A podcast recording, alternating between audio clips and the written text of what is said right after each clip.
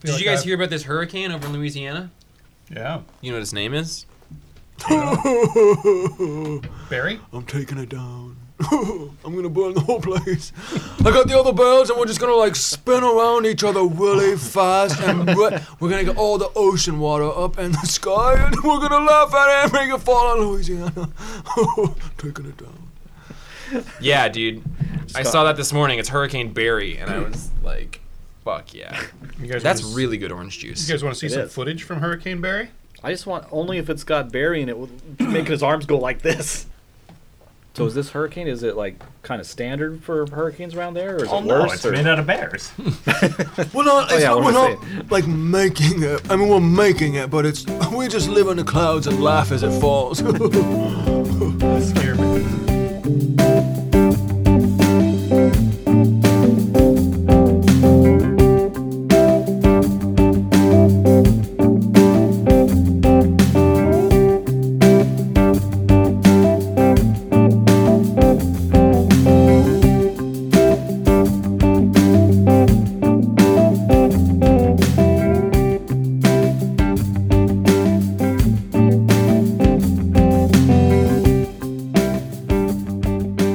All right. A fortune cookie says, "Oh gosh, Welcome to a perfectly acceptable podcast, episode 138.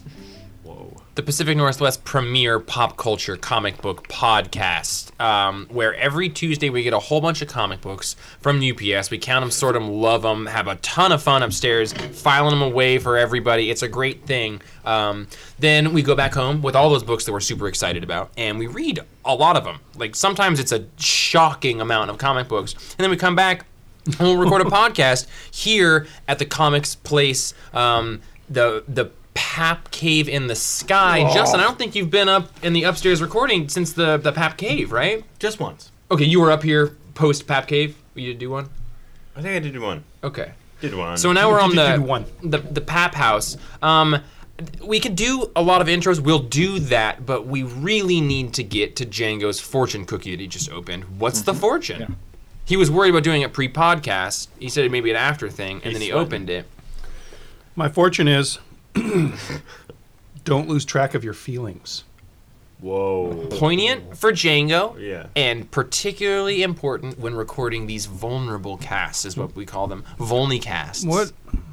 Vodacast. What are feelings? Exactly. They're I'm like- Jeff, and I'm waist deep in a feeling sandwich at any given time. They're like thoughts, but they're irrational and they don't always make a whole lot of sense. And they don't go away very easy. Yeah, no. The more you try to make them go away, the more they stay.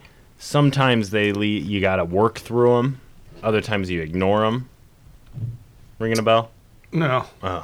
You, you often repress them. Yeah. Sometimes they just they they're the thing inside you that says, "Leave that stack right there." just leave it right there. Just put it right there. Anywhere, all over. It can be anywhere. Anywhere. It can be. Us.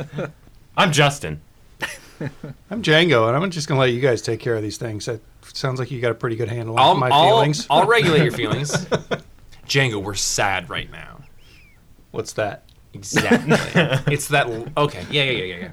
Straighten your shoulders. All right, Django, close your eyes. How many stacks do you see? None. I left them all downstairs. Let's talk about the stacks of his money that he got. Oh, I'm rich. And is this a three wheel vehicle? No, Oh, we can't drive a No. three wheeler. no! I don't even have the price, proper licensing for that. Yeah, Roman's here too. Oh, God. My God, those boys are pretty. Those are four pretty boys. Look at Roman's chest. Oh, every day of my life. You can see it Is- through that is Harry a silk feeling? shirt he's wearing. Yeah. Harry's a feeling, right? Oh Cool, yeah, sweet. Harry. sweet. Oh. Harry is- That's my main feeling. Yeah, that's your your one of your go-to. That's my main emotions. feeling as I run my fingers through his chest mane. I know feelings. I'm bumpy. Oh, you're Bumpy Bear. I'm Bumpy Bear. we're gonna spoil some comics. Uh, we're gonna talk about Second Coming number one, Batman Universe number one, Unearth number one, Number bun. number bun, Invisible Woman number one, Outer Darkness number eight, Black Hammer and Justice League Hammer of Justice number one. But that's not all. We're also going to talk about some other number ones. We're going to talk about Giant Size Ecstatics number one and uh, Batman number 74 I wish I was in touch enough with my feelings to uh, say the number one 74 times in a row right now as a gag, but uh, you're welcome, everybody. I think that you're pretty in touch with your feelings, and that's why you're not going to do that. Is that not, that's not how it works? Let's talk That's a about feeling? feelings. Gassy. Now, what was your feeling about Second Coming number one, written by Mark Russell, art by Richard Pace, somebody I wasn't really familiar with, No. Nope. and then Leonard Kirk is the finisher on the Earth pages. uh, we've got Finisher Earth. not enough of these because there weren't enough of these ordered. This was originally a uh, Vertigo book that was going to come out from DC, and there would have been enough of them ordered if that order had gone through. But those items were all canceled, and this book was resolicited by Ahoy Comics, who we've talked a fair amount about on this comic uh, podcast. I ordered about three times as many of this book as I've ordered of any other Ahoy Comics book, and we sold out And it's really good. and because it's really, really good. It's Mark Russell. It's a really easy pitch, and it's a really good comic. Justin, was this your pick of the week? It was hashtag my pick of the week. On a week of comics where Outer Darkness was out, I know. and a Bun book. And a bun book and a Jeff Lemire uh, superhero book. Yeah. Dang. Yeah. And something with universe in the title. Um, what what'd you what'd you think about it? What's the what's the context for this? I, this is a book that was talked about and pitched a while back, and we um, love Mark Russell. That was what Django was just saying a few days ago. Uh, it's his it's his teacher teacher comic book. What'd y'all think? Two thumbs way up. All right, so Batman Universe. wait, wait, wait, Oh. wait, wait, wait, wait, wait, wait. Feelings. oh, feelings. This made me feel feelings. It made me feel feelings. It made me feel warm, but like in an inside way. In a way that wasn't like heat, but like good. All right, so the setup is. Oh gosh, I just drew a total blank.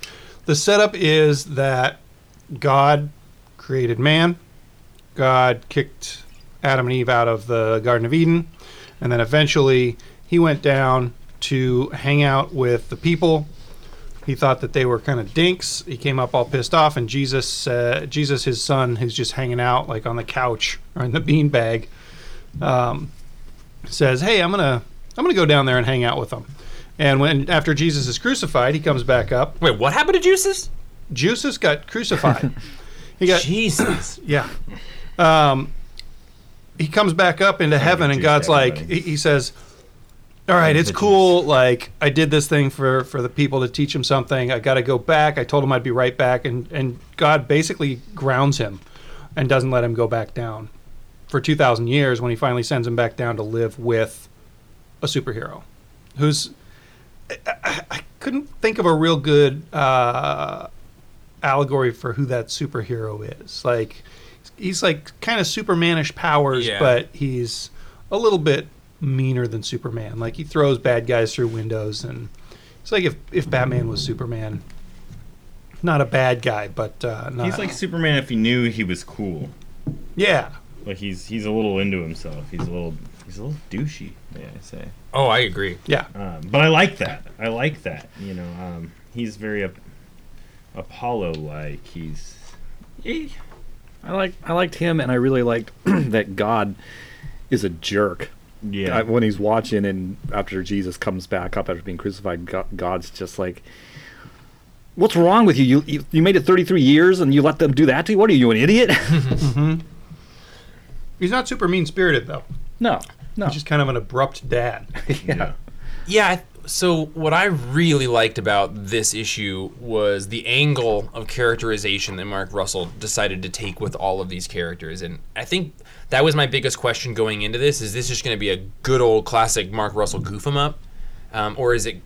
He started with two illustrated books, "God is Disappointed in You" and uh, Apocrypha now. apocrypha now, and they're basically colloquial retellings of the Bible with illustrations. And he's also a college professor, so he's super learned and does care a lot about religion. Do you know what he teaches in I college? don't. I think English, okay. um, probably, but I, I I don't know. Um, and I loved that God, like more than anything, was just superhuman which made sense because if God, humans are created in God's image, and but he, like you know, more than being a jerk, he was like kind of insecure and clingy and needy. You know, like he wanted them to be friends, but he also had these irrational demands. So I really liked that, and then I also really liked Jesus's characterization, where he's kind of funny, but th- he also says pretty poignant things. And Yeah. I left this issue feeling like there was some pretty intense, not intense, but some very extreme moments of poignancy and like heartfeltness. Yeah, yeah, me too. When um, Jesus is hanging out with the superhero, who's what's his superhero name? Did we ever learn it? I think they Sunstar. Sunstar. yeah. Uh, Which yeah, that's a that's a good name. That's clever. Um, when they're hanging out and the first time Jesus sees a cross, he's like, "What is that?" Yeah. and and and the superhero starts explaining it, and Jesus is like, "That's what you took from." Well, first he says trigger warning, because this is a horrible traumatic thing for him, and he's like, "This is what you people think is important about me, about my message, was the fact that I died on one of those." no, you're missing the point. So as you know, Jesus' second coming is happening in 2019, and yeah, it's just it's it was really funny, but the write up at the end was just this awesome. The, the write up at the end really framed the whole thing for me perfectly, and, and really got down to what he was trying to do and what the tone of it was, and answered the question of was it canceled or was Vertigo just going under, and you know it was just it was too risque for him, and they put this thing out and I'm so glad it's not a Vertigo book because I think that you know when we saw the the tree with the you know the knowledge of good and evil, which which is dicks and uh, oranges with vaginas. in Petronia's them. on him, Vagina. I, I was just super super in love with it. And Django and I like were both like, "What was your pick this week?" And both of us were like, "Well, Second Coming." I like uh, after Sunstar breaks up the Pokemon ring, and like he throws everybody through the window. He comes out to deal with all the bad guys he threw through the window, and he's like, "Oh, where'd they go?" And Jesus is like, "I healed them." Yeah, And they have a conversation about like, well, you, you can't just do that. You like you can't heal people just because they're in pain. And Jesus is like, why not? Well, because some people are evil. But why are they evil? Well, usually because they're in pain. But that's beside the point. Exactly. which is- Like- is, such a Mark Russell bit of dialogue. Yeah, just like That's the my favorite circular part of it. logic. And just like that's true. Yeah. Mm-hmm. Like most of us are doing not things out of trying to be evil, but doing out of things of response in pain. Yeah. Um, Well, good job, ahoy. for sure. Uh, what are you guys' scores? I give this one a nine and a half. I would I would go a nine and a half. Also, that feels good to me. yeah, I feel like nine and a half. It's early for a ten, but damn, it was a really good comic. Romans, Oh. dude. Damn it. I'm gonna give it a ten. Oh, you can see in his eye. Oh, it's a smelly gooey duck Oh, right there. You've been waiting with that one in the ocean for a while. Oh, I wish that salt water would That- have done that was- something. it was the to- comic of the week that that had moments that made me like like yeah yeah that's oh wow that's that's that's I would something- definitely that's say something right comic of the week. Na- na- na- na- na- na- na- na- na- na- na- na- na- na- na- na. Batman Batman Universe, number one. by Brian Bendis and Nick Darrington. Colors by Dave Stewart. Of course. So here's Sure. just the, the real quick rundown on this. We talked a little bit on the Superman issue, but this is one of the Walmart exclusive books that DC was going to be putting out. That were these large 100 page things, that 90 of those pages were, I think there were 100 pages, 90 pages were reprints, and they would do 10 pages of new stuff in each one. And this is the Bendis Batman one that they're reprinting for comic shops because retailers um, were really, really, really upset about it. Django and I are pretty uh, publicly not that upset about it. but I am really pumped that they reprinted this like this because I loved reading it. And like Justin showed me Nick Darrington art before he had started Doom Patrol, when, you know, like when it was announced. And uh, I, he's one of my favorite, you know, top 10 probably comic book artists, and he just doesn't do much. He was my artist of the year when we did our Oh, yeah. year end review a Between little while Doom ago. Patrol and the Mr. Miracle covers. Yeah.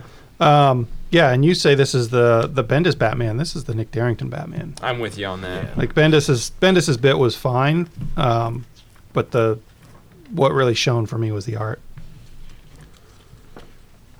I actually quite liked the writing. I did too. I It was really really curious what you thought about the writing, Justin.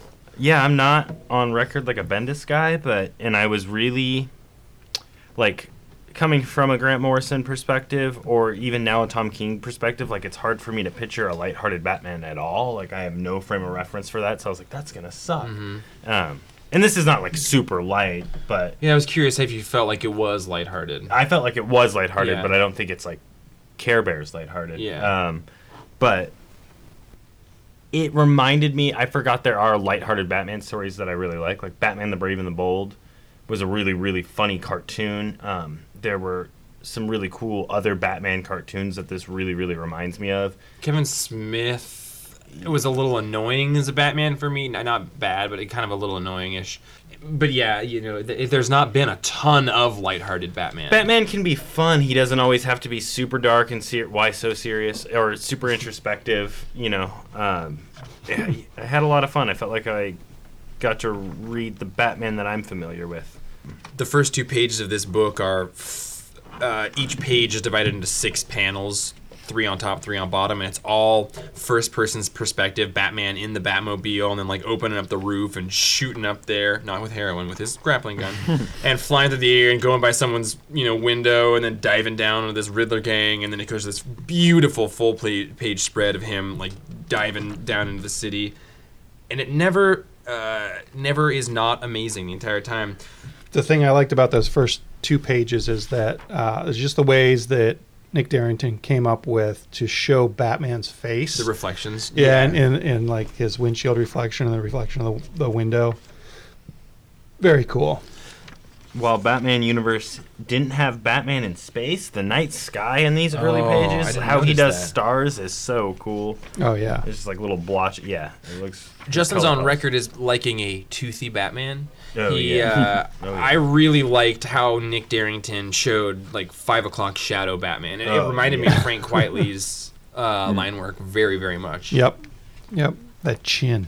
So what was the Yeah. what Yeah, was but- sorry go ahead. And there's even a little bit of Paul Pope too in a couple of these Oh, for sure. Yep. these panels. the Deathstroke bit was great too because like man everything in comics are better when you're really enjoying how the artist represents everything like you can take Yeah. a, an okay story and make it great by having fantastic art and this was more than an okay story but what was this story The Riddler had a heist um, where there's like a Riddler flash mob, and Batman thinks the Riddler's behind it, but it turns out that the Riddler was kind of a patsy in the whole thing, and uh, he follows the he follows the mystery of uh, what's going on to meet Ginny Hex, which is Jonah Hex's great great granddaughter or whatever. I love that. I did Sneaky too. way That to. I, was- I did too, because this read like, so this was probably her first appearance. Yeah, it it, it definitely was her first and appearance. that is what l- created the biggest stink about the Walmart books is all these retailers was like why would you make the first appearance of a character in these books and I felt so bad because Dan Didio cannot read every single book that goes across his desk like if he's got writers that he trusts doing a thing yeah this looks good Brian I'm never going to edit your story Also- put it out there they don't yeah they don't know us they, they don't know us right the first appearance of everything heads up returnability yeah yeah we're Also, it's a way to sell this selling book their at stuff. Walmart at Right. some point, retrospectively. Yeah. You know, yeah if you're trying Anyway. to make a book mean something, yeah.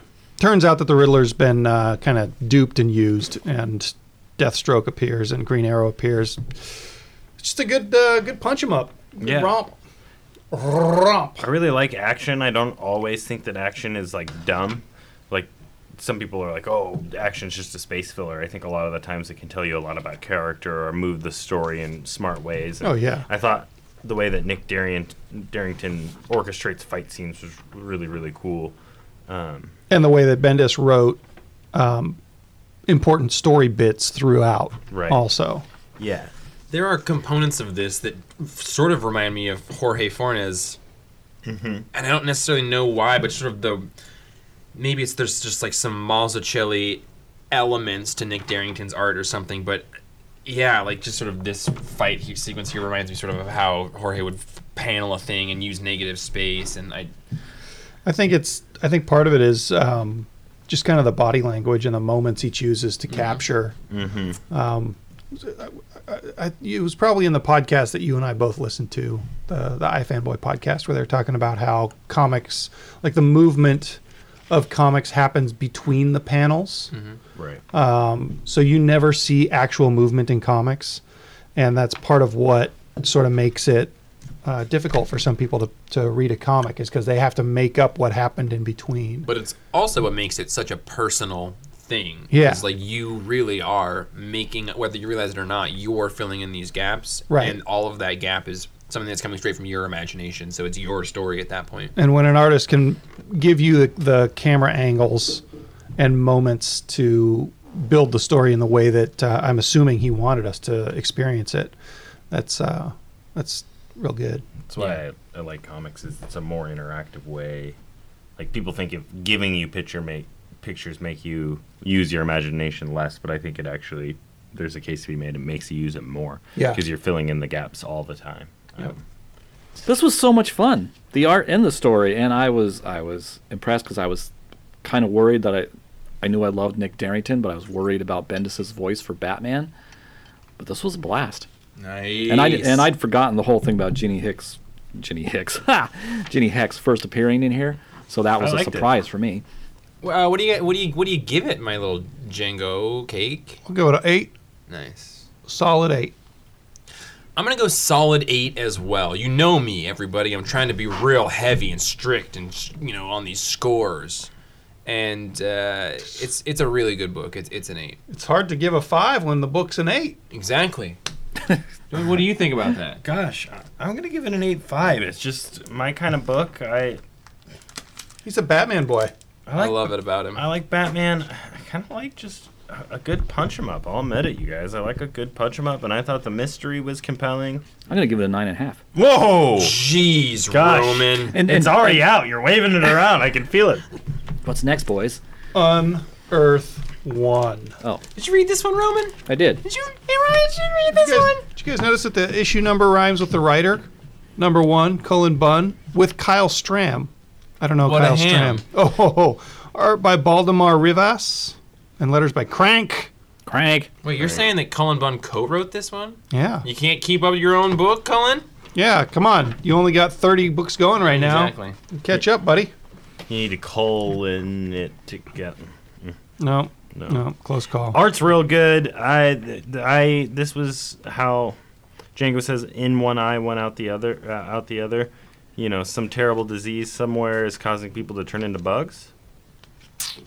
Is that what's Bugs happening? or to them? like super, super fat, deformed, kind of pussy, veiny monsters. the biggest pussy van They look pretty I've ever insectoid seen. though, and when they go down into the depths, there's like some weird insectoid shit, right? yeah, you're right. Maybe they are turning into I bugs. think they're Ugh, aliens. That's awesome. It's just bugs. there's like there's sort of a rift. So we yeah we meet we meet the doctors who are looking at these sick people, and then uh, later on, much later, they end up going down into uh, How much later? oh god I later don't on, know. Let's much see. later. Well, later actually- on in the book, it was later at that point. Okay, so here's here's uh, minus one point. The book opens in Mexico, and then Minus one right there. the first scene change is Boston 2016. So we don't know when the first one, when the first scene happened. So we don't really know how much later. But these motherfuckers Jeff. are old, and they've been under. They were born. They're found much later after they were. They Like how much later, Justin? much much later. like there was the original time, and then if you moved that forward, Like a lot. it like, was that. like a whole bunch. Like Like what's A whole before ten bunch. cent comics? Oh, yeah. So these ancient beings, they're like centipedes. Yeah, they say they're centipedes, and they're predators. Um, and there is one like the the queen, the queen bee. Um, his head looks so much like the design from the first robot in Neon Genesis Evangelion. Oh, I was like, that is straight up just taken from Neon Genesis. Uh, It's like a screenshot of a particular scene in that show for sure. And that's fine. Um, I like the art quite a bit. You know, uh, Cullen Bugs. um, this reminded me of that movie that I can never remember, Annihilation. Yeah, that I the was one? Gonna, I was gonna say that earlier. Is it's It- like a less interesting annihilation. I don't know, man. I, I actually really like this one. I thought it was. I'm still reading Kirkman's Outer, or yeah, sorry. What is it? Oblivion song. Oblivion song, but I'm not really enjoying it. I'm reading it because I feel like I'm supposed to like it and it should get better or get, get real good and, and really grab me at some point, but it just. I- I'm reading it hopefully now instead of because I'm excited to read it. And this Django, hope is a feeling that is a good one to have in terms of like feelings. Hope. So like you're reading it hopefully. Okay, that's and I'm a feeling. proud of you. It's you're that means full of hope. So like like optimism. That's a transformer. I'm a terminal optimist prime. No, now you're thinking about Terminator. Leads to despair. I Says while old I was man reading Bane. this, I thought this is what I want that Kirkman book to be. Oblivion song. Oblivion uh, song. Um, just in in that You just the want more bugs? No, I like I believe the monsters a lot better than I believe the monsters in Oblivion Song. I like the characters and I can tell who's who a lot better art than is I can really in good. Oblivion Song. And it seems like at the end of this issue they're going into a portal which is gonna, probably going to bring them into the bugs world. And uh, I I appreciate that about this book. there might even be some vomit in here, Django. Oh, if there's not yet, there will be. Um, I also really like the scene where the the bad guy dude gets sucked up into the jelly of the beast. Yeah. Yeah, that's that Oh, yeah, that was- shot. and he's That was a kind of great excited scene. about it. Yeah, Even Bellion. No. Neon, Neon Genesis even even Bellion. Oh my God, Jeff. Neon Genesis. I really colon like the art. Bunvian. The art is I gorgeous. ain't never seen nothing like it before, except for it kind of seems like that person who does that book, Miranda. But other than that, I ain't never seen nothing like it before. What kind of bugs do they got in these caves? Oh, they're just bugs. It's just bugs. Hey, what do you think these would taste like if we turned them to chips, boys? They taste delicious. Roman, are you That- gonna give it a gooey duck? That that jelly would. Well, no, I mean, Oh, I can hear it I, on I, the floor. I, I like the scraping guy around. getting getting sucked up into the monster and all that, and the art's kind of cool, but I Art don't know. is For really for me, cool, it didn't Roman. really. I don't know if I'll bother reading the second one. I wasn't really that into it, You know, it's your typical bug thriller. except for when they when the she's trying to make friends with that cool, beautiful bug and the Looks like jerk Mothra. military guy. Yeah, the jerk military guy kills it Oh, because yeah. he's a jerk military guy. Yeah, the, the- Gotta. the, Gotta character accept. types are a little heavy-handed. Yeah, Maybe that's why I can keep track of it better than I can with Kirk. feels a Kirkman lot book. like Alien. yeah. So what are your feelings in like chips. numerically represented? Well, Gath and a half. That's Okay. seven. One Gath, one half. Yeah, seven. Wow. It still sounds like a pretty good book. I'm pretty new to this whole thing. A gat? Yeah, yeah, Gath. you got it. Uh, Yeah. So A Gath? gat? Yeah. Okay. Okay. Uh, listen, I'm not. This is weird because I like plants. I like being outside. I'm not a huge fan of green, like in as as, as a, a thing in a color palette. Yeah. Um, There's when a lot of green When in you that book. rely on green a lot, I think it is a little ooky. Um, I eat a lot of lettuce, and I, you know, you think I'd like green, but I don't really like green. But I really liked the green in this book. It was vibrant, and you know, if it was on chips, I would eat it. So Gath is a seven. Yeah, I'm really yeah. I'm really curious what this cover has to do with it because I want to know what's going on here. on She's this going cover. into the underworld, That's the Gath right there. That's the guy. Yeah. Okay. Well, I'll into get- the Gath Gap. What's Django's favorite distributor? Last Gath. Oh, Uh, I'll give this a six and a half. The underneath demons came from the deep, deep bottom. Carried away that blasted chair, left desperate and forgotten. This is our podcast. this is what we do. I'm trying to like Thank God. give the most convincingly super displeased response to Django's chun, like chun puns. You got to or get that chants. breath in there. That Y- You know, you know, after unearth, um, I kind of like to unearth something that's that's unseen or hard to see, something that's Oh. like um, What do you mean? what's My the word? Um, wiener? No, what's the word? That's not unseen.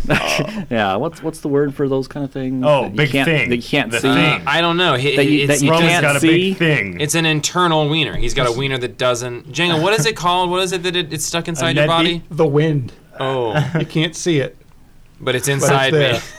Well, you know, there's doctors for that. The word, no, the word I'm thinking of is is Invincible. close, Invincible close, woman. close, close, so close. Oh, So segues are supposed to be these sort of like uh, quick, efficient. Well, yeah, it was ways supposed to to be, but move none of from you one guys were thing. giving me the invisible. Your bit is to not remember the word invisible.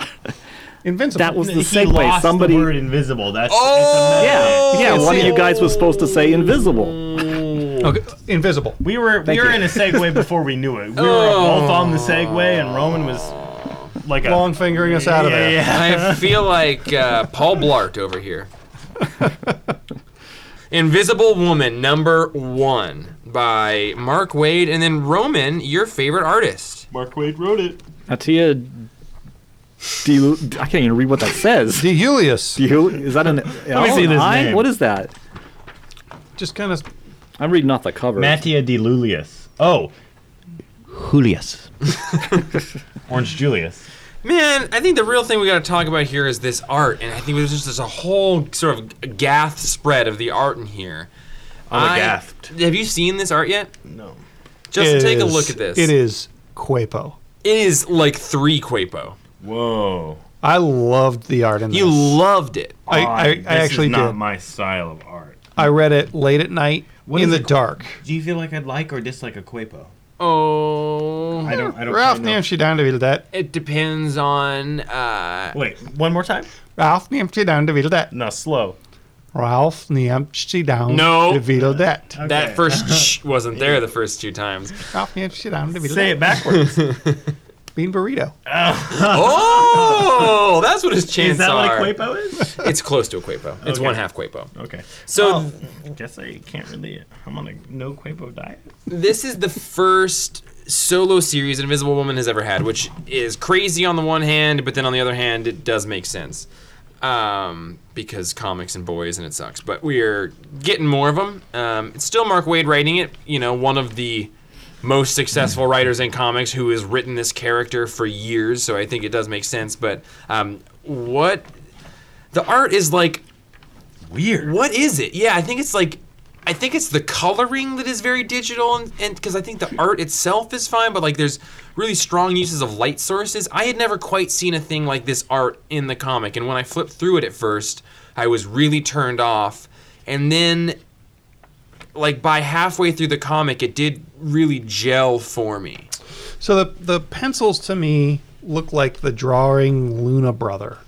I could see that. like kind of round a little bit almost like almost like you took paper dolls and posed them for a lot of the the, the scenes where people are standing like just kind of very stock imagery but then the the colors really look either oil painted or like digital painted to me and i'm sure it's digital but i really like the way it looks And then Roman, where are you on it? Um, that's a good call on the Luna, whichever. It Luna does. brother That's that very was. accurate. I totally agree. because with you I on was point. thinking because yeah, I s there's definitely that. There's a little bit of for me a little bit of uh, Greg Landish type of artificiality, and which I Salvador- don't like. L- Salvador LaRocca, like just kind of straight photo references of Greg Land totally does that. Yeah, yeah, like the scene in the in the snowstorm I, that actually bugged me because she's making them invisible, but all of a sudden the snow is so thick that it's apparently sticking to them, but it's sticking to them in such complete detail. Every detail of them is revealed. I'm like, you know, it should be like spotty. That I would be like how cool. she turns the gun invisible and they still don't know how to shoot it. I'm like, Yeah, your she- hands on so- the, your fingers on the trigger. No, no, no. What he does is they're far enough away and they're invisible, but he's able to see their silhouette in the snow, and she's so she turns her his gun invisible because that way he can't see the sight. Yeah. like, Right. he can't see the Yeah. scope or where it's shooting. And I actually thought that was like really cool writing. I thought that was just a really kind of, good. except his finger's still on the trigger. All I has to do is spray it where Yeah. they were standing. Yeah, I guess he could spray it and do just a long horizontal thing. That's true. Or she could lie down, or or whatever. And that's what I thought when I read it. I was like, well, why don't you just start spraying? Roman does shoot a lot of guns. he is the gun guy Yeah, of Roman's the, group. gun guy. Um, So it's I- so weird that we've never brought into the, this whole podcast that Roman's a Trump supporter. Well, and you the know, three it's, of us it's, are it's not popular to be a member of the NRA nowadays. I actually, I think that was really clever. Uh, I didn't assume. I mean, it's clearly an automatic rifle now that you say that, but I didn't think it was an automatic rifle, Maybe and you so should try being a gun guy. I'm not a gun guy. I was gonna Roman's say, a gun guy. You would know if you felt the clip. You know, if you, right, Roman? Roman's Yeah. always going off about his clip. yeah, yeah. But in, in that moment, I was like, "Oh, it's cool that Mark Wade's writing this because he's familiar with her, and he, he can understand why that would be an important thing to do with a gun, unless it's an automatic rifle, Roman." so the story is basically that uh, Sue Storm is sometimes an undercover kind of like Mission Impossible agent, and I always thought sh- sh- she got out, was cool. and then she got pulled back in, and I I thought it was really rad. I loved that uh, in the very beginning.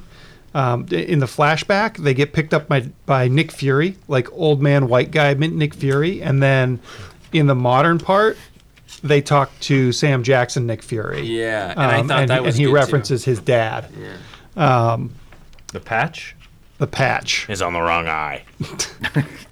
Uh, I really liked. Uh, I really liked the art, and it doesn't look photo referencey to me. It, it's got some of those hallmarks, but I don't think that it's actually traced photos. Yeah, I, I don't think that it is trace photos either, but it, the coloring looks the way that it, you know, in the Ultimates and all the, these these.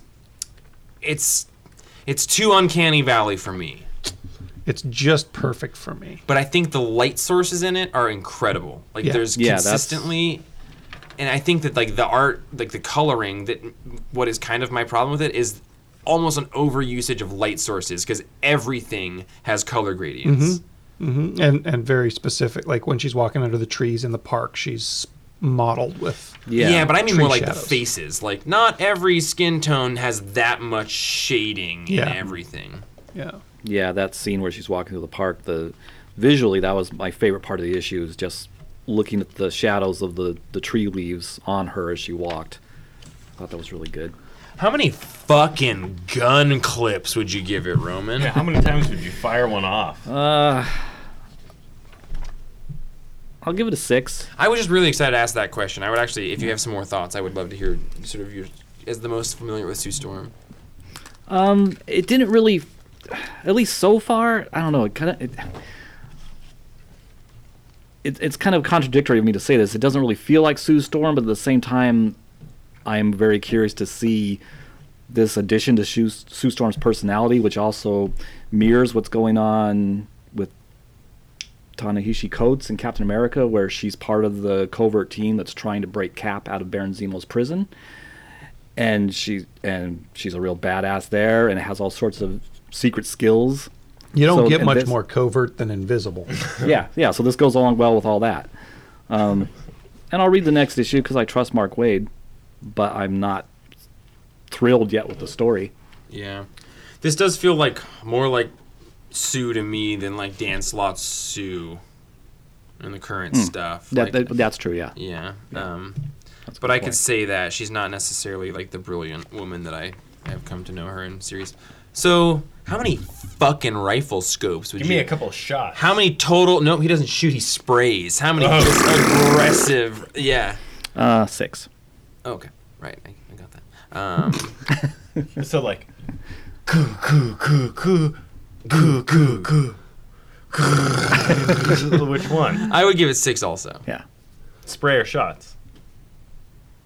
You know, like when you have to, Well, if it's- you don't really have to pee at night, but you're going to bed Three-point and you don't burst. want to have to wake up Right. at like three o'clock in the morning to pee, so you just stand there for like forty-five seconds. Scorch, Exactly. scorch, Yeah, three point burst. scorch. Yeah, yeah, yeah. Yeah, Uh, Roman's been teaching me the terms. Yeah, okay. I give it a seven and a half. Yeah. Yeah, I I'll, I'll read the next one. I like I like intrigue. I like the art, I like and I like the way she espionage. pulls on her husband's yeah arm. espionage is good. Yeah, that I, I saw that. I and like that liked too, it. but also like, come on, Reed. Oh come on, reads a reads a distracted butthole of Dude, a husband. every genius Yeah, there's- is like that. They're crazy. They're they're obsessive. Sherlock Holmes. Um, Thanks. Is that a feeling? I feel proud of my, My, obsession. My right feeling now. is nauseated.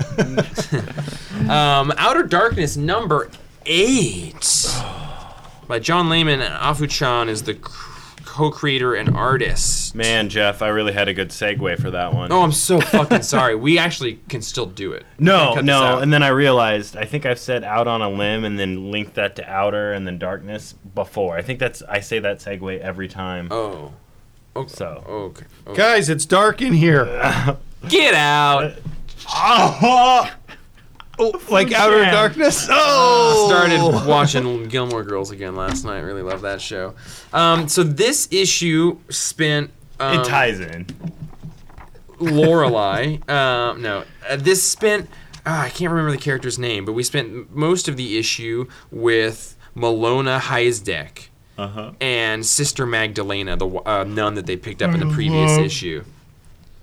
Sister Magdalena. I I, do don't know too. why. I just love her. I'm in love with her. I don't know why. She's just an awesome character. I love that. I love that excitement for it. Tell me about this issue, my dude. Did Roman uh, Ashton? Are you reading this, Django? Uh, no. I read it. Roman read it. Django didn't. Oh. You, you're not reading this book? I am reading it. And I I, bet just Ashley haven't read read that one yet. I really like it. I forgot to grab it. Okay. I'm sorry. All right, All right, all right, all right. I'm just, I don't want to hurt you. dude. If I was just worried realized about there's- spoilers, I would have read I it. just realized that's Guy Gardner Warrior's symbol on the back of that comic. Oh, yeah, he ties in. Um, It's been on the back of every issue. Please, J- Justin, tell me about this. Bad dreams, Nazis, stabbing, houses in space, more bad dreams, souls being revived from the dead, the Charon, s- space palaces, um, conversations. Espionage. Espionage. Once- Under undercover. Invisible Women. Once again, don't trust anybody.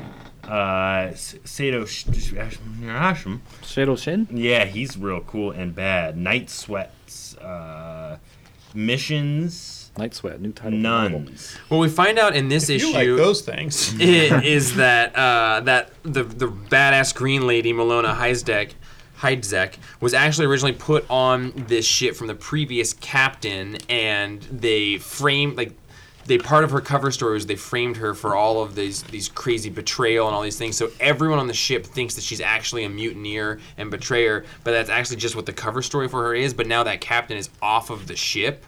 So she's kind of stuck on this ship in this role that no one would believe is not actually who she is. And she kind of just decides to, she's kind of losing her mind on here, and they get stuck in this just um, another amazing sort of paranormal event. And it's raining in the ship, and the reasons behind that are very, very cool. But she's going to take this moment to bail, and the nun comes up to her and is like, Take me with you.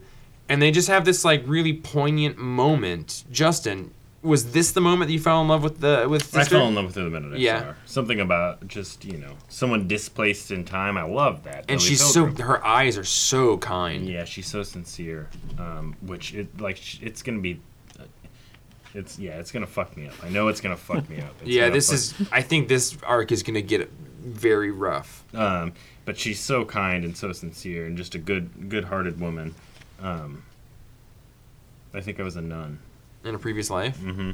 Um, and so Heisek, she's in some kind of debt to the captain, right? That's why she the previous captain. our captain, right?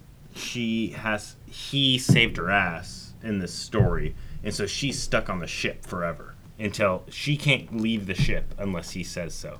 He's she's But she in- tries to leave and was gonna escape in this one. Yeah, she's gonna run away, but Okay. he- Oh, you she's- mean like not be okay? to- I don't remember that part, but maybe that was near the beginning. I Yeah, really she- vibed out on it, but you know, a little bit pages she in. is our captain um, stuck up for her and so she she's owed she has to do whatever he says on the ship and that's why what- she wants to get the fuck out of here Huh? Yeah. Well, yeah. They framed her for the same crimes that their captain, our captain, ha- was commit. He had committed. So Yeah. yeah, they they framed it to have him have a soft spot for her. right um, but when she tries to leave they're like no you're you you do what this captain says but she's gonna leave we find out that um, the nun is with child and so she wants to leave and be friends and i don't know if there's do you feel i felt like it was pretty platonic but Yeah, I didn't get any like a romance thing there, but Okay. it just it did seem like they they have these two female characters and they form this big friendship in a sort of intense moment of both of them letting some secrets come out, and uh, they didn't get to escape. But we've got a cool alliance there and another issue, eight issues in of Outer Darkness, and every time we read it, like we learn some drastic new thing about these characters and I just want to read this all the time. The world is so well built and so meticulously plotted that like you always get more information, but you always just want to hear more the more that you read it. Right. And this exorcist guy who sees them at the end has all but shown that he's like really dutiful and he's probably going to rat them out based off his sense of duty and his job. Like, I don't think he's a bad guy. The little gnome looking guy that shows up. Yeah. Do you think that he saw them for that? Like he saw them plan to escape? Yeah, I think so. Because his face there is like, uh.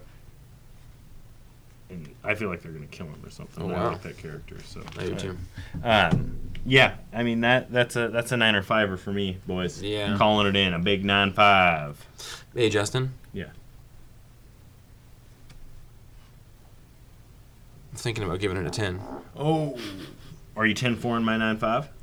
Oh, I'll get your nine five. You're right. I'm gonna give it a 10 4 9 5. I'm going to give it a 9 5 as well, but I'm going to give you a 10 4. I totally agree with you there. That's one of m- our, my favorite, favorite books coming out. Just Django. Tell me about a world of your favorite comics coming out. Well, my favorite comic coming out is probably Black Hammer. And this is a Black Hammer Justice League crossover, which I had no no Interesting. real faith in. like interest. I like Justice League. I like Black Hammer, but I I didn't see how how they'd be able to pull it off. Um, and so in this issue, we're back on the farm, the the Black Hammer farm, and uh, it's set at some point before they left the farm, and some uh, Barbalian and. Uh, Colonel Weird, no, Barbalian and, and Talkie Walkie are trying to fix a thing so they can get out of there. And then this dude shows up and makes him an offer. And uh, then we flash over to the Justice League fighting with Starro. And a dude shows up and makes them an offer. And kind of the way it all wraps up is the Black Hammer crew is on the Justice League world having to go against Starro. And the Justice League is back on on, on the Black Hammer farm and they're like the s- the opening scene kind of repeats. So we see Superman in the in the role of uh, Abraham Slam, and we see uh, Batman in the role of Barbalian, and I don't know. It was, it was a weird crossover, and I can't really get into exactly why it's a weird crossover without totally spoiling volume three of Black Hammer. Um, Because they've left the farm. Yeah, because they've left the farm. So yeah, if you if, if you're not current on Black Hammer, skip this next part. But in Black Hammer, they were on the farm, and then we find out that the farm was kind of a brain construct that Madame Butterfly had had created for them, right? And so it doesn't make any goddamn sense that they would be able to switch places with the Justice League. Yeah, I was wondering if this is like, you know, almost before Black Hammer started or something, because they're still stuck on the farm. So this has to be at some point either before volumes one and two of Black Hammer or during them. and, and that like it's fine for them to leave the farm right because she could just make that happen with the with the illusion Or undo their memory of it or something. but we're seeing the justice league as not people from that illusion Right. and they're all of a sudden in on the farm so that's that's a little bit frustrating but I, i'm gonna trust jeff lemire to have thought of that ridiculously simple plot hole Right. Yeah, I and don't. take care of it I didn't even. That didn't occur to me as a plot hole because that's one thing Starro does is is control people's minds and create illusions in their heads, and she and Butterfly does that too. So that maybe the two of them are. Maybe Starro's tuning into something she's doing, and I would- I would using like her that a lot. Yeah, Is- using her devices. We've never seen the old guy who causes him to trip out i haven't No, I don't recognize him. because I haven't read the side series of Black Hammer. I think it's good. Um, it, not my favorite Black Hammer thing, but also I'll read anything with Black Hammer in it at this point. Yeah, and what I was thinking is basically those are my exact feelings. Um, and I kept thinking about when you were reading Doctor Solar or Doctor Star. Yeah. And that like it was kind of depressing and long, but then in the last like issue or two, it just became super worth it. Yeah, So I'm I my faith is that he's gonna pull something like that off. yeah. I don't like having to trust a creator uh, over their story, but I do with this guy. Yeah, I, I do too, but he's written some bad DC stories. Right.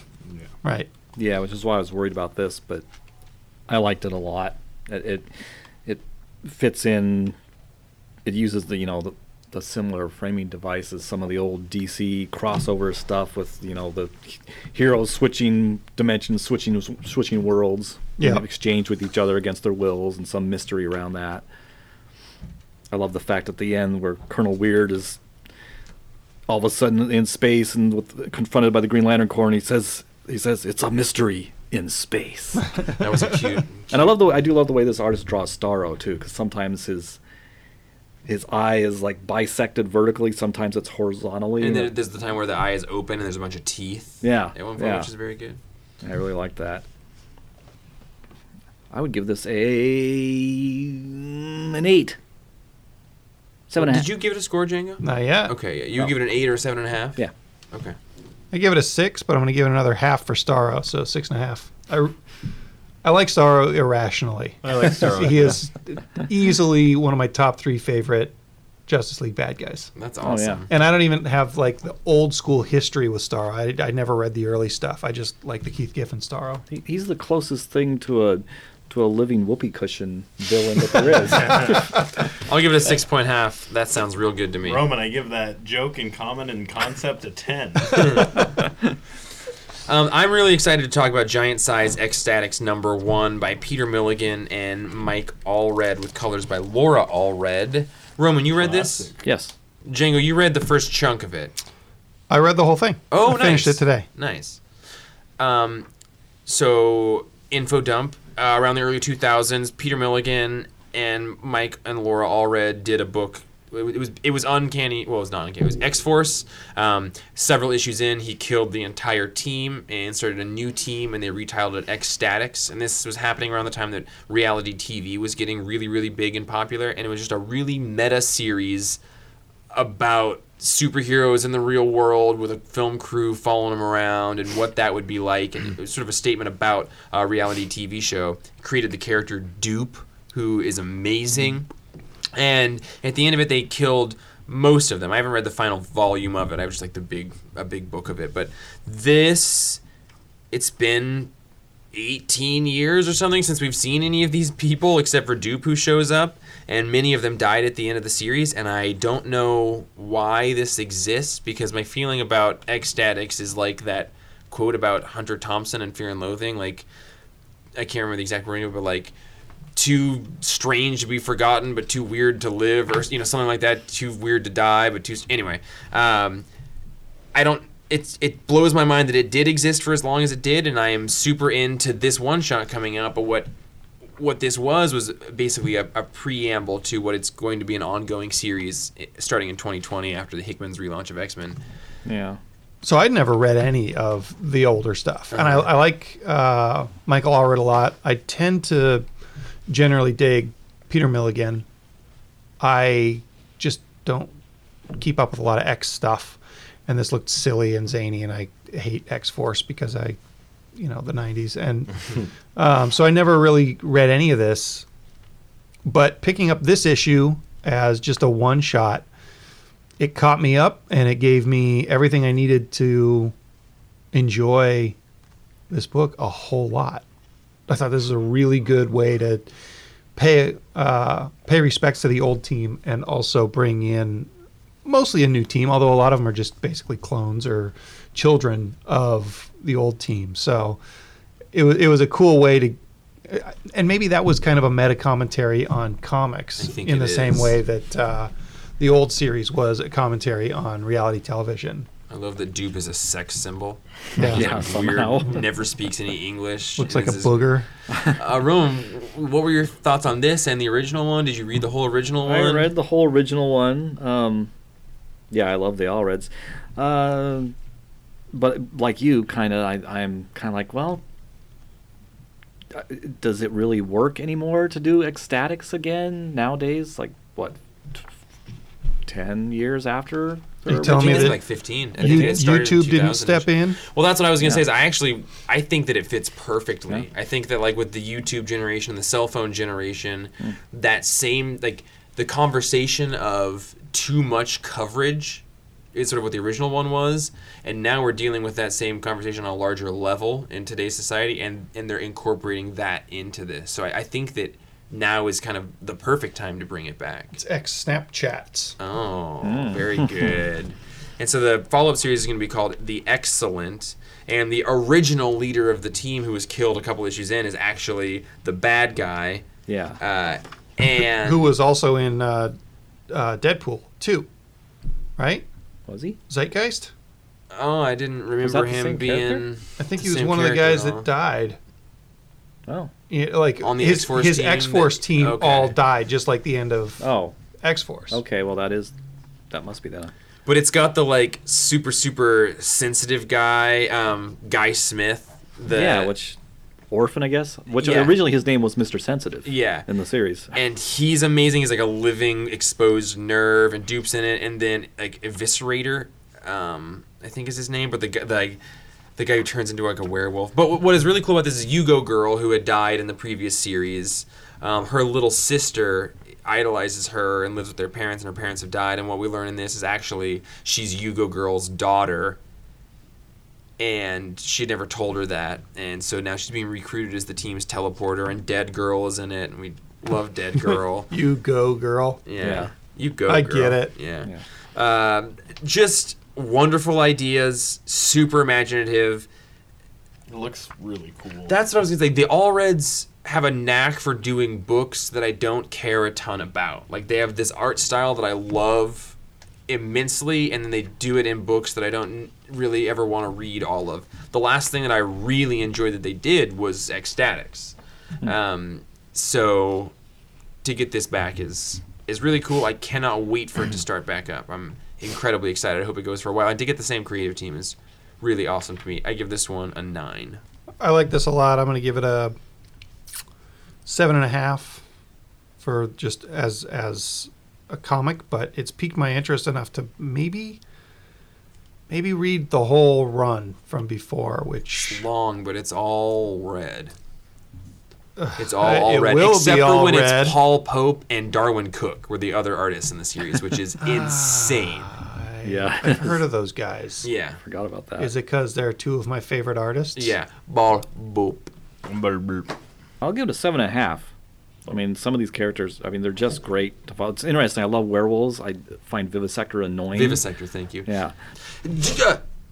Ninety seconds, Django. Oh God! Go.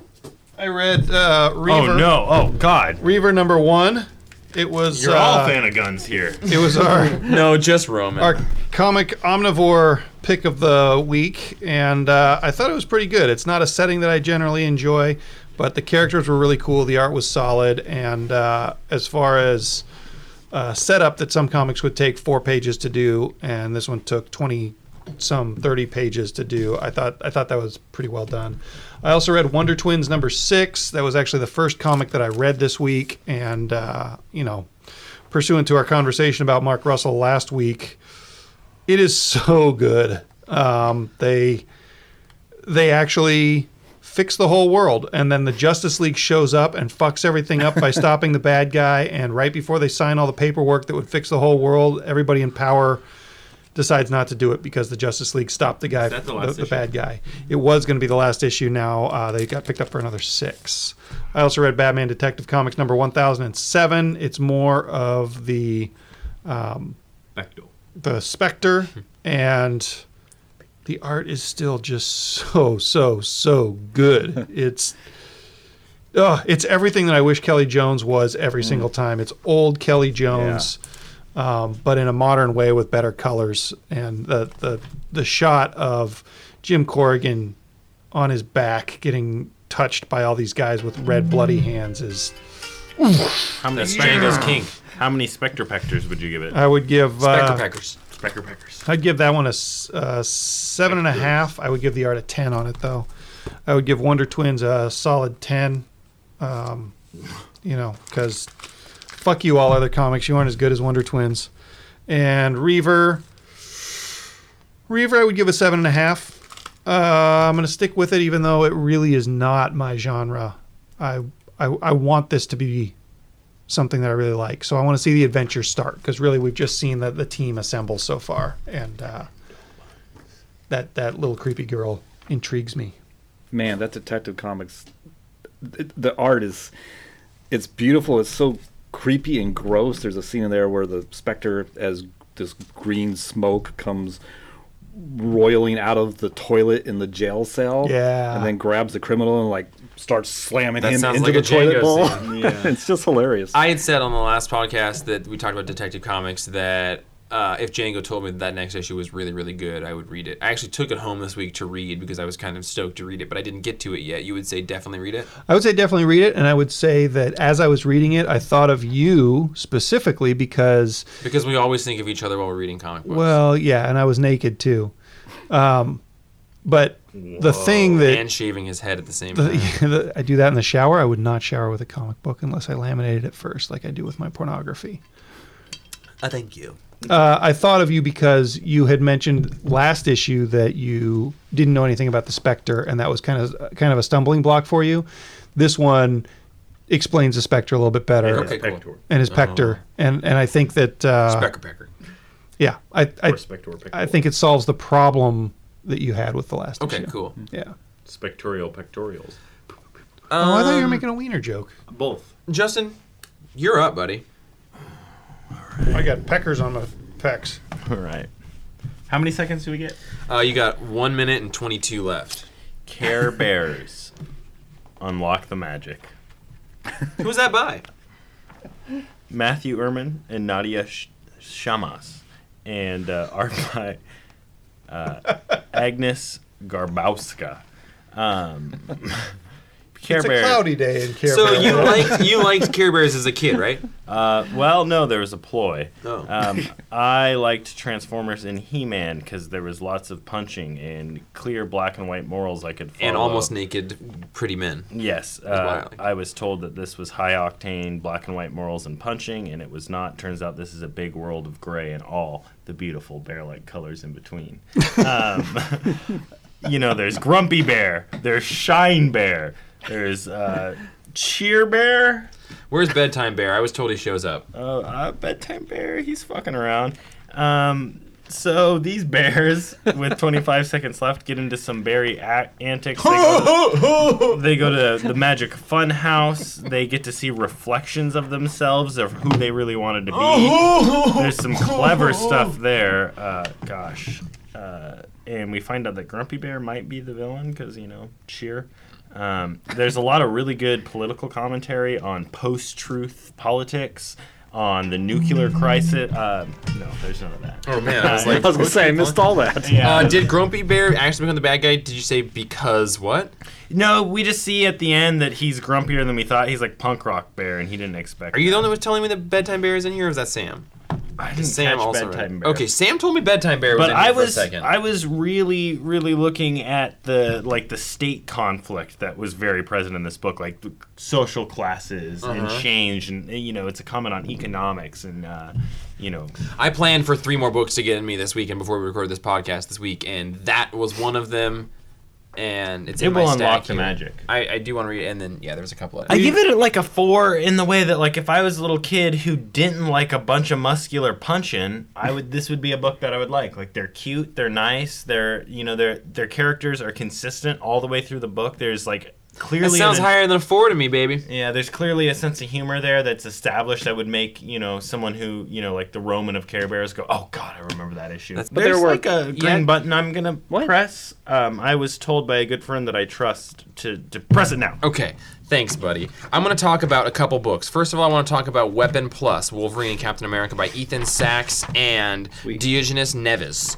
Um, this was interesting. Ethan Sachs wrote Old Man Hawkeye and then Old Man Quill, and what I've learned is that if he writes it, there's a chance, there's a good chance I'm going to like it more than I think I will. That was true of this book as well. It sort of de- it delved into a lot of Grant Morrison stuff, who invented the Weapons Plus program and so the, the a lo- you know, Phantom X was in it, and it goes into like the weapons one through eleven. There's just this great double page scene of a whole bunch of like little s- hidden moments of the uh, Marvel universe, like Stain International and Oscorp, Roxxon, Sickle, all these cool things. And I'm not sure that the overarching story is super super interesting, but this guy has a tendency to make me care more about it than I think. And there's a giant angry cyborg bear, uh, pretty good.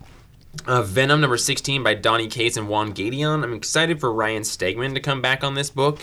But this book actually was really, really good. Everybody, I know Django, you wait to read this in trade because you sort of savor it like he's savoring the symbiote Sunday on the cover. But this, it is mostly like we've learned that what he thought was his little brother is actually his son. The symbiote was hiding that truth from him, and now the symbiote is separated from him after everything that happened in War of the Realms because the symbiote bonded with, uh, you know, Laffy, evil guy. Um, but there's also elements where it seems like he's still channeling the symbiote here. The storytelling was a little bit confusing, but it's very sad dad trying to make ends meet story, and that actually is really compelling as uh, Eddie Brock. it's not as easy as it looks to stop that, is it? he t- goes to this guy that like because he was Eddie, who Eddie Brock is, Justin, and he had trained some younger like photographers and newspeople. Eddie Brock did. Oh, okay. And uh, at this point he has to like totally swallow his pride. You don't understand necessarily why, but he has to go to somebody who's got a nice job and ask for work, and you learn that it's somebody that he had trained, and then he had sort of lost his mind, become Venom, and everything, and he's asking for work um, to just get enough money to make ends meet to feed his son because he was homeless, you know, like three issues ago.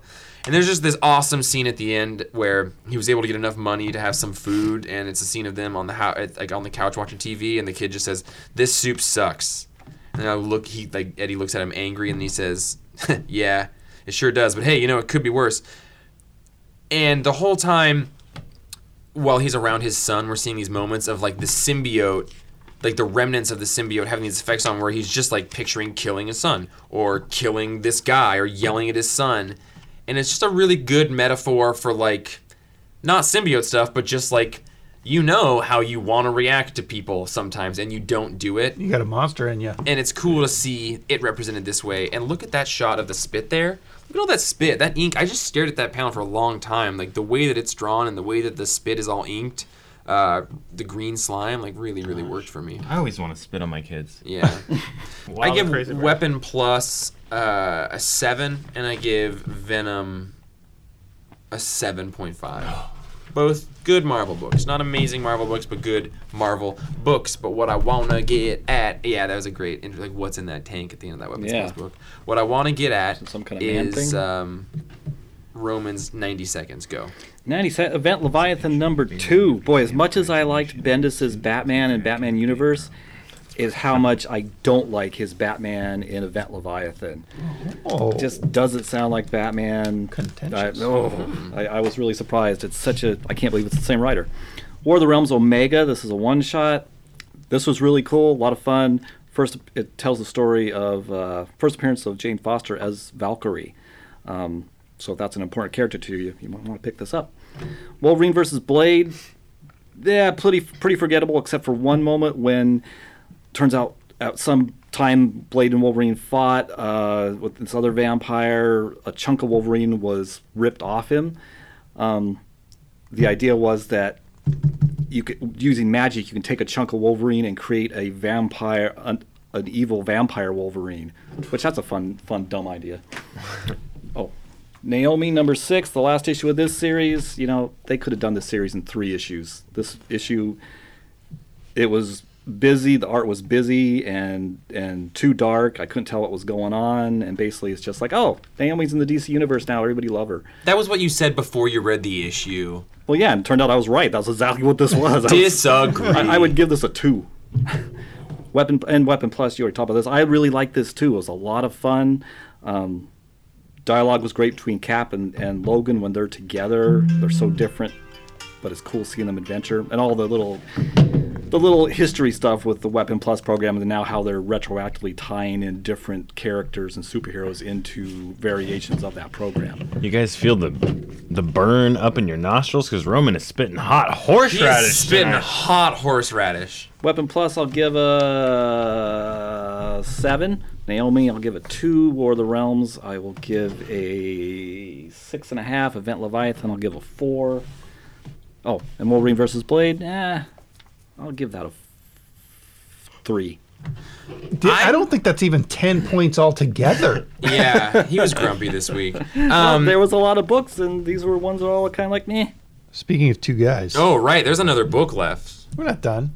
I'm super Not excited to done. hear Django's thoughts on this because that was like this morning, yesterday morning. I was like, I just really want to hear your thoughts on this. So it's Batman 74. Picks up right after uh, Batman 73, believe it or not. Uh, where they're in the desert. Batman and his dad have to fight a bunch of uh, League of Assassin members who are protecting this crazy super duper Lazarus pit. And uh, they're they're still dragging uh, Martha Wayne from. Do we know? I guess it's from Bruce's world, right? The the real world. Maybe, but I was thinking about it, and it's maybe more. Well, it would be better to revive the Martha from Bruce's world, but that's got to be like a rotted out bone corpse. What is maybe more likely is this is the bone corpse of when Martha was Joker in his world because that Okay. was just a couple years ago. Right. But I don't know why he would want to bring her back. Remind me. So I think I may have missed issue. Why are they bringing back Martha? because Bruce's dad wants to. Okay. Like it, they, they, they've been dragging a coffin behind a horse. through So the he beats desert. up Bane in his house. They wrestle again. His dad shows up and he's like, "Hey, I'm working for Bane, but I also want you to revive." and then Bruce wakes up on the back of a horse. I think. Yeah, Bruce. It's Like pretty his quick dad after hasn't that. talked to him at all. He's just been beaten by Bane, and then he wakes up in the desert, and the dad is saying that like, I mean, we we learn that it's because he feels like they broke him in this one, but he wants to have helped Bane break Batman because he's basically trying to cure Batman Oh, of right. the addiction of Batman, and that's sort of like the twelve steps. Like you have to hit rock bottom and admit you have a problem Yeah. and he was trying to help him meet rock bottom, but then also fix him by bringing his mom back. So it's got to be Martha from Bruce's world. Presumably, but Right. the only corpse that exists. I mean, two years or thirty years. You guys know Both all of know them more are about hard. Lazarus pits than I do, but I don't know if you can you dump bones. well, into so this it? is this is a No. super Lazarus yeah, pit. this Yeah. is the one that he's Oh. hit. Uh, This is the nine pit. Yeah. N A I N. I like um, that shot of the pit. Yeah. Yeah. And he's got to trade a life to bring her back. Yeah, it's a, it's the Soul Stone. Yeah. So they they bring one of the one of the dudes that um, they beat up in the desert, the guy that was supposed to protect the pit down to trade. And when Bruce's dad finally opens up the coffin, it's full of rocks because at some point in the middle of the night, Bruce took his mom's body and uh, buried it in the desert where he'll never find it. And they have a big old battle, and at the end, one of them climbs out of the pit, and we don't know which. But the best part is it's that Fox story from that gun Yeah, issue I- and Yep. how he incorporated And I that. loved that we spent so much time trying to have a meaning for that, and we weren't supposed to. We were supposed to find meaning ten issues later. Like Yeah. that was great storytelling. To, that was to really me. well done. It also, I think that this sh- this double page spread of Bruce and his dad. It's a Frank Miller reference. No, I think it's a reference to the last issue. Like the issue before this, I think had an almost identical shot. I can't say for sure, but I'm pretty sure. Why would that? What would they be referencing there? There was the Just issue just before maybe this. the progression of the adventure, right? Because at first, I don't know, I don't know. I th- th- it's a very familiar shot, and I'm pretty sure it's from the last issue. I think it was also like a cover for that issue or something. and familiar more than just being like the overall thing being a reference to Bruce and and Roz fighting in the desert back in the Yeah. 70s. Yeah, Yeah, it's there's definitely that too. Yeah. yeah. I It re- does, he's not wearing a shirt. Yeah, Like back so, so, oh yeah, that's true. and sand. so you, um, so, so two things. First of all, when this issue came in, you were like, I can't wait to read this. If it's got more of Batman and his dad talking in the desert, I can't wait. And it wasn't exactly that. No, And then also, what struck me about this issue is that in the previous issue, I was so on board for it. I was like, yeah, like they're going to bring this body back. Yes. And then as soon as we realize that Batman has switched it out for rocks and he buried that, I was like, yeah, no duh. Right. And I thought it was interesting that I un like un subconsciously totally supported that move, but also I supported the move before it. And I to didn't bring her back. yeah, because I was like, oh, sweet. Like, if this is our story, it's him and his dad going to bring back Martha. Like, what is that going to be? I I was into that scenario because I thought it would be cool to see Bruce and his dad actually team up to do something. Okay. I don't like the only reason I wanted to see them revive Bruce's mom was because that would be totally fucking bonkers. Well, it would be bonkers and it would never work, and I wouldn't want that to happen. Right. But to me, the idea of them working together to do that Right. seemed believable. But then as soon as it seemed apparent that Batman, like, that that, that was never on the table, that, like, that's, like, Yeah. honest, honestly, like, offensive to Batman, that made total sense to me as well, but I didn't realize that that would have made sense to me as I was reading the previous issue. Yeah. I liked how the the story that we read or that was read to Bruce and to uh, the Beast about the animals killing themselves. Um, the end of that is the same as the end of this issue. Right? Like we don't know which we don't know what happened Yeah. down there. We know that they fought. And one, we know one dies. We know one well, we know one's not climbing out of the pit, Yeah, right? and we don't. Yeah, Did Yeah. we know that the rabbit? or the, fox, sorry, kills, the and fox. we and we don't know what happens to the fox. We know he was the last one alive. We Yeah, don't know yeah. if he actually makes it out or not. Yeah, Right. if he starved down there or makes it out. Yeah, yeah. I don't. I I thought this was really cool. Roman, where were you on this one? Um, I also thought it was really cool, and I'd for if if and I'd forgot completely forgotten we had this Fox story also with the KGB Mm-hmm, beast, I guess, because you know that was ten months ago, whatever. I can't remember. That was that. the week that the Venom um, Annual came out. was, yeah, I see, think, I've- the I have first no week I did memory the of that. podcast after being but back. that's interesting. Um, and it- and was my Bruce first week recount or back. Thomas recounting that story in here was was a really effective thing. Um, and I like the and I like how they paralleled that at the end. And yeah, I'm really curious whose whose gloved hand that is coming out of there. It's Bruce carrying. It's his got to be dad. yeah, it's got to be Bruce. He better not be carrying his dad. He made his dad eat his own intestines. I would say that I loved all of this. I was like, oh shit, are we getting all of the text for that fable again? Yeah. Like, yeah. you know, I was like, okay, maybe I'll look at the pictures and skim that. And I don't think that's a complaint, but um, if I skimmed anything, I, to me that says something about my reading of it. But but but, Well, I, but- but, but- I, I loved the story when it came up, and I loved that it, this referenced it. The other thing about this series is that it, especially lately, and I don't know if I, I wasn't thinking about it like this from the beginning, but it's felt like you could jump in and read any one issue and it would be a pretty self contained story lately. And this one does too. You could have read this without ever having read that other fable. And because they repeat the fable here during the fight scene, Yeah, you're right. you know you can tune out during that but somebody who hasn't hasn't been paying as close attention and discussing this comic book for uh, what 150 weeks now Yeah.